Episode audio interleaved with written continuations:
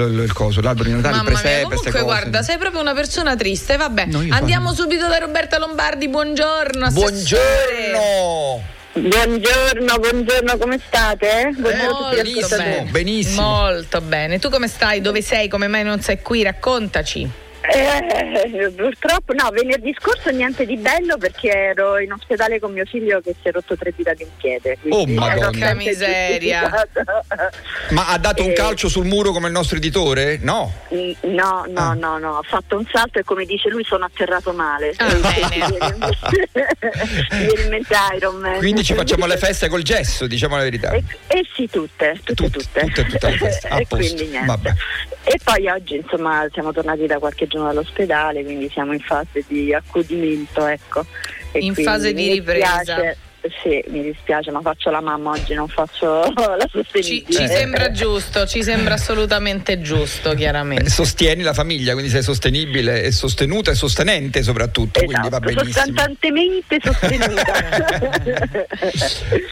Allora, cara Roberta, cosa ci racconti oggi da, da casa, diciamo, da, dal, Ma che dal tuo rifugio? comunque, come dire, le cose capitano, succedono e tante cose stanno succedendo in regione. Noi abbiamo iniziato, eh, forse ne avevamo già parlato nelle settimane scorse, un'attività eh, molto intensa sul territorio di formazione degli ambasciatori della transizione. Chi sono gli ambasciatori della transizione? Sono singoli cittadini che hanno voglia, curiosità di conoscere eh, come si costituiscono le comunità energetiche rinnovabili, che sono, come abbiamo già detto tante volte, questo strumento cui, attraverso cui eh, due o più soggetti pubblici o privati si mettono insieme e si organizzano per produrre energia da fonti rinnovabili e consumarla diciamo, in un momento quasi coincidente con la produzione, in modo che eh, la tariffa eh, che loro riescono a ottenere dal GSE, proprio per questa virtuosa coincidenza tra produzione e consumo di energia,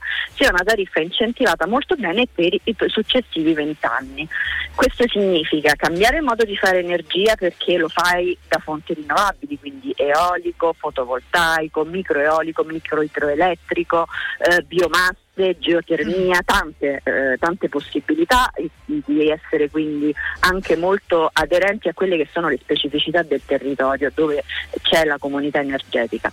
E, e poi fa sì che eh, si faccia un modo di produrre energia che è diffuso sul territorio, quindi non più eh, la grande centrale che eh, in maniera unidirezionale è alimentata a fonti fossili, produce energia che viene distribuita in maniera capillare dalla rete elettrica sul territorio, ma tanti eh, cittadini che sono protagonisti stessi della transizione energetica che si fanno produttori e consumatori.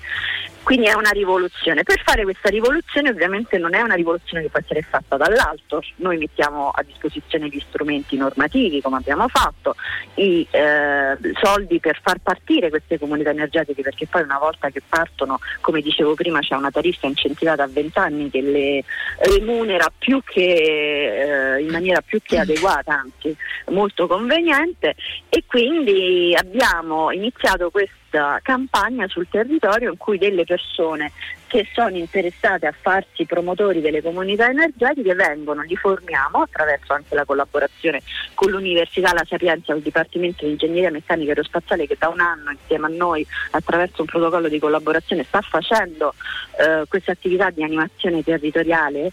E, mm, e quindi li, li- li formiamo e gli diamo anche uno strumento, un- un- l'abbiamo chiamato un energetical canvas, eh, quindi diciamo un, eh, una guida eh, sia a livello di manuale sia a livello proprio di questo posterone grande che si appiccica alle pareti quando si va a fare queste riunioni in cui si vedono tutti i passaggi necessari per andare da un'idea di comunità energetica alla costituzione vera e propria e poi tutto quello che segue, quindi gli studi di fattibilità e poi ovviamente Bene. l'acquisto degli impiantistiche eccetera. Certo. E quindi abbiamo iniziato questo percorso Senti- e vi do poi degli appuntamenti a cui spero che vengano tante persone come l'altro giorno. Dimmi. No, volevo chiederti, eh, da un anno che è cominciata questa preparazione eh, e quindi a che punto siamo adesso? Quante comunità energetiche ci sono operative o quante ce ne sono che stanno per partire o insomma che si stanno formando? A che punto è, diciamo, oltre al lavoro teorico di preparazione proprio sul campo, a che punto siamo?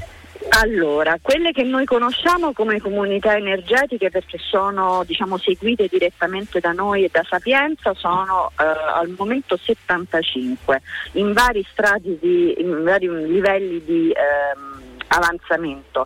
Chi ha già costituito comunità energetica e sta facendo gli studi di fattibilità prima di andare ad acquistare gli impianti, chi sta facendo, e questi diciamo sono i più avanzati, chi invece sta facendo eh, ancora le assemblee cittadine eh, per andare appunto a raccogliere i soggetti potenziali interessati che possono essere singoli cittadini con abitazioni private, possono essere condomini, possono essere attività produttive, negozi, eh, piccola industria, eh, chiese, ehm, palazzi istituzionali, enti ehm, e quindi da, diciamo da un minimo di inizio di percorso a già un'attività di costituzione e avvio delle fasi conseguenti, insomma più o meno siamo a 75. Io per fine anno eh, conto di arrivare a, a 100 e stiamo lavorando in tal senso anche con l'università. Benissimo. Roberta, noi dobbiamo fermarci, lo sai, quindi ci diamo appuntamento alla prossima settimana, avremo modo di parlare chiaramente. Sì, brevissimamente solo due appuntamenti. Sì. Il 13, eh, martedì 13 dicembre alle 10 e mezza eh, appuntamento per, per, la formazione degli ambasciatori della transizione in provincia di Viterbo, lo faremo proprio a Viterbo, quindi potete andare sul sito lazioecologicodigitale.it e trovate tutte le prossime date.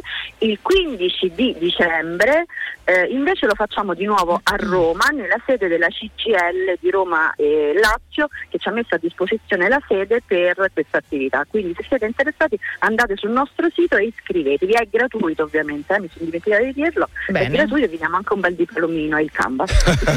Roberta, buona giornata, buon lavoro. Un bacione, grazie. A voi. Ciao. A ciao. Grazie mille all'assessore Roberta Lombardi che ritroveremo venerdì prossimo. Un consiglio per voi ci fermiamo da quattro generazioni. L'antica norcineria di Lattanzi Franco e Figli porta qualità e convenienza sulla tavola dei suoi clienti. È il regno della produzione norcina con il solo utilizzo di carni controllate e certificate. Provate anche voi i loro prodotti, vedrete che sarà impossibile resistere alla loro genuinità. L'antica norcineria di Lattanzi Franco e Figli si trova in via Casilina 1630 a Montecompatri, info allo 06 9476 055 o al sito lattanzi 1954.it.